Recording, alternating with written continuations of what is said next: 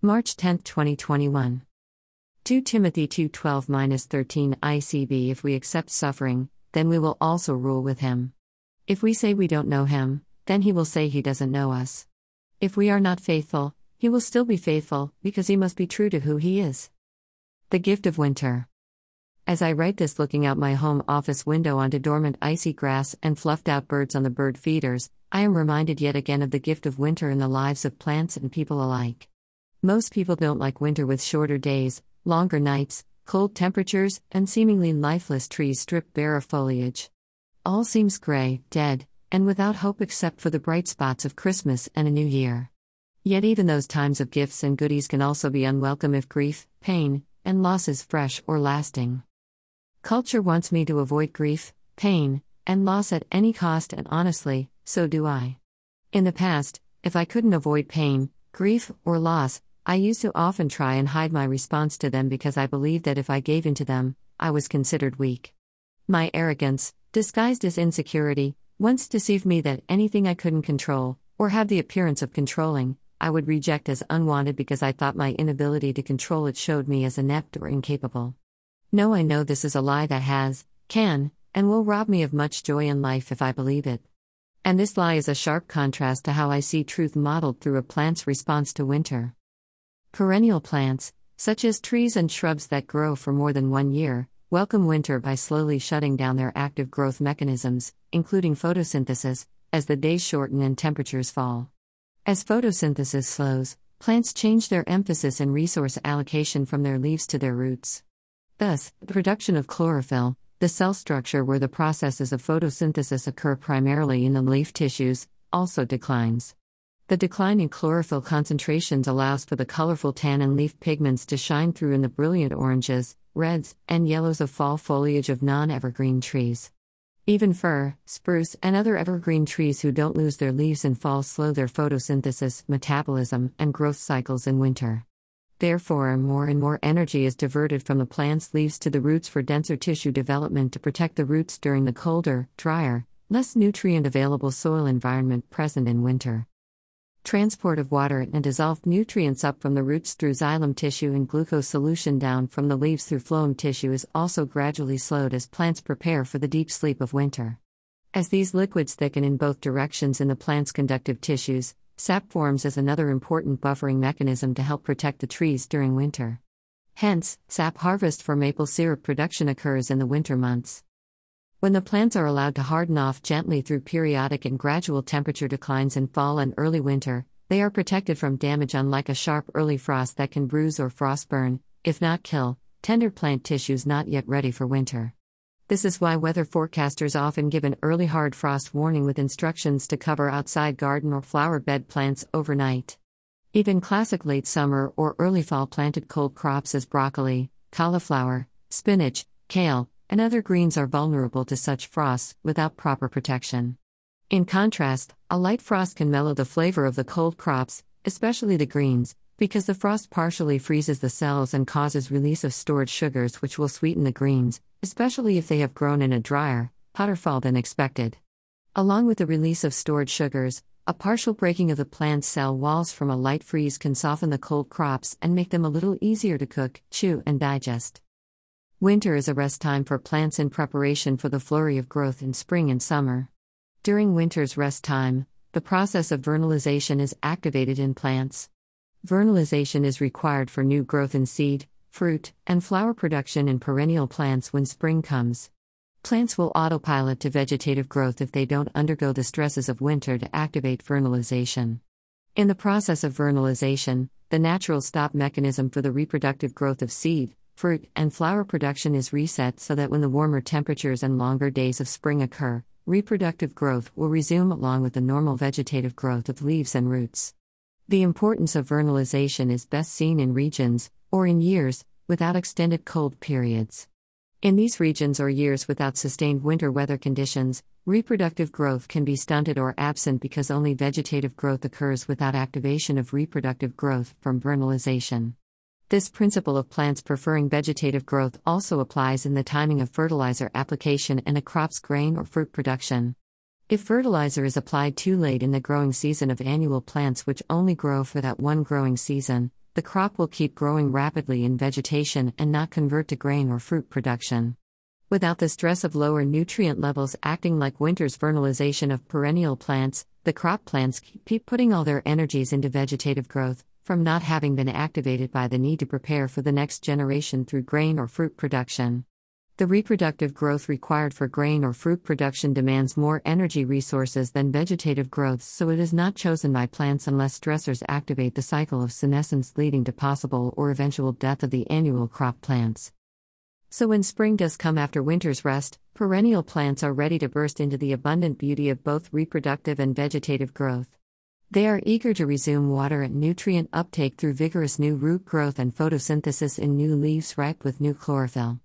Soon, plump buds bloom into flowers, and then fruit as summer approaches, followed by the harvest of fall, which wouldn't have been present if not for the previous winter's work of preparing the plants through vernalization.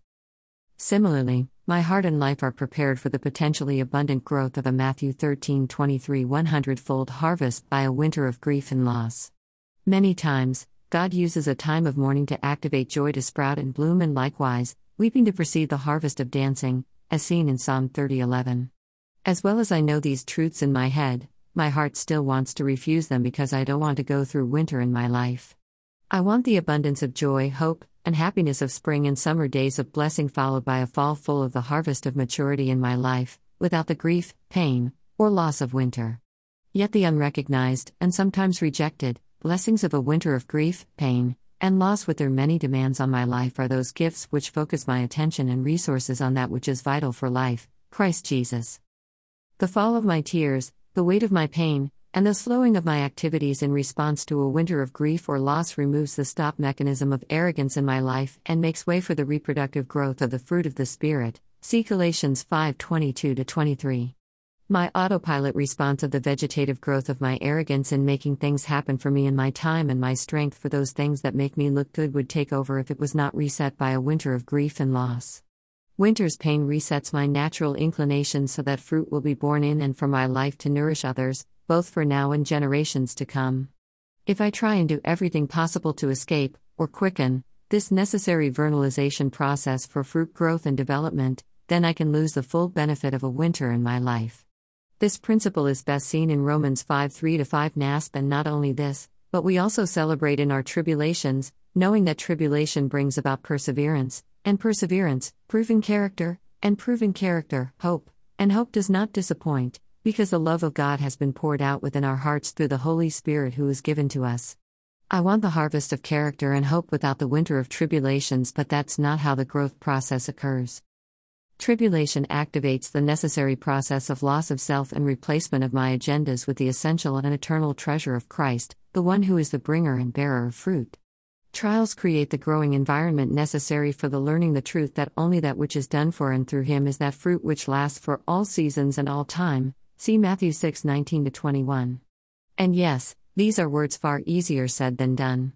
Far easier said than done is also true for many of the truths Christ has for me to learn, including that of your weaknesses and limitations are a perfect match for God's power, L. Prior one. But thankfully, my long-suffering God continues to faithfully teach me such truths as I live though a long winter. Just when I deceived myself that I'd finally learned to value winter after nine years of pain, grief, and loss from chronic illnesses, I find myself starting almost all over again in the gray, cold days of a new storm of this same long winter. One of my mentors through books and tapes is Elizabeth Elliott, whose oft-taught truth of "with acceptance comes peace" too rings through my head over and again most days. She held hard to this principle of the discipline of acceptance of God's will through many long, hard winters of loss and grief. And her response, along with others, such as Joni Eareckson Tada, clearly display the importance of accepting winter in my life as the gift that it is. The constant choosing to allocate resources of life choices of discipline, obedience, and trust for abiding quietly in the roots of humility and obedience during the winters of life does produces a rich, ripe, abundant harvest of hope when spring finally does come. Abiding in the quietness and trust shown in John fifteen one to eleven confirms that humility's roots are watered by grief, while obedience's roots glean nutrients of self-control and patience buried deep in the hard but fertile soil of loss. Growth is not easy, be it in a plant's life or mine. Yet all of these truths working together are required to produce the chlorophyll of joy that displays the bright, fresh, sturdy, spring green hope of the completed resurrection and coming return of our Christ. No matter how I may feel, I know this hope is for sure and for certain, as the Amish would say, see Colossians one twenty-seven. And I know this hope remains for sure and for certain, even if I falter in hoping and believing during the long winter. The surety of this hope has put steel into my spine during the past nine years and continues to do so today. This hope also protects me from the hard frost of doubts and defeat which tries to come and to stay and to harden a tender heart planted here in winter. Yet this hope allows just enough pain to break apart more of my arrogance and release a sweeter faith that helps me to deeper taste and see that my God is my refuge and forever good in all He does, see Psalm thirty-four eight. Winter is a gift I never wanted but has become a gift I'd never exchange because of what I've learned about God in these past nine years. The faith that grows in winter is sharper, deeper, richer, and distinctive, just like early daffodils poking up through snow. Even now, as more stripping of my life's foliage continues as winter deepens, I pray to be able to see evidence of faith growing hidden beneath the snow as I plead morning by morning in expectation of His answer for this request, see Psalm five three. Such things as greater loss of independence from no longer being able to drive, and a continual tethering to a smartwatch with emergency autodial in event of a fall try to choke out joy's bloom with the chill of worry as winter's grip tightens its hold on my body. Yet even here, or in the deepest of winters that might come, I hold hard to the truth that nothing can ever come between Christ and His unfailing love for me, see Romans eight thirty-one to thirty-nine. Similarly, I can rest in the truth that no pain, no grief, no loss is able to keep those springs of joy from abounding when the fullness of time has come for Christ's appearing, as described in Revelation twenty-one four. He will wipe away every tear from their eyes, and death shall be no more, neither shall there be mourning, nor crying, nor pain any more, for the former things have passed away. And likewise, no pain, no grief, no loss is able to keep the spring of joy from blooming in me today and every day, because He has already conquered death and hell, once and forever, see Revelation three twenty-one. These gifts of truth are constant and sure, no matter the time, day, or season, including that of a very long winter. one Prior Lynn. twenty nineteen. Bible Studies for Life, Senior Adults Personal Bible Study Guide. Winter twenty twenty to twenty-one, created for a purpose week of January seventeenth twenty twenty, p ninety-two. Lifeway, Nashville, Tennessee. two Elliott, Elizabeth. twenty nineteen. Suffering is Never for Nothing. B and H Publishing Group, Nashville, Tennessee.